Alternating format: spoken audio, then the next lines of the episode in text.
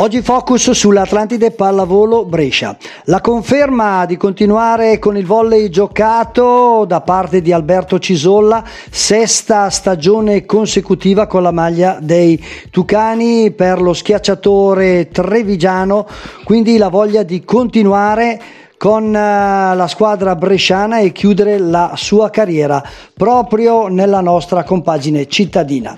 La conferma anche per Fabio Bisi, per lui quinto anno consecutivo, l'opposto modenese ha confermato la sua presenza, viaggia a una media di 400 punti a stagione, quindi ottima notizia per coach Zambonardi. Presentati anche i giovani che si uniranno alla Rosa dei Tucani, Andrea Cogliati, Alessandro Tonoli, Facion Tasciolli, Michele Bergoli, Pietro Ghirardi e Gianluca Togni.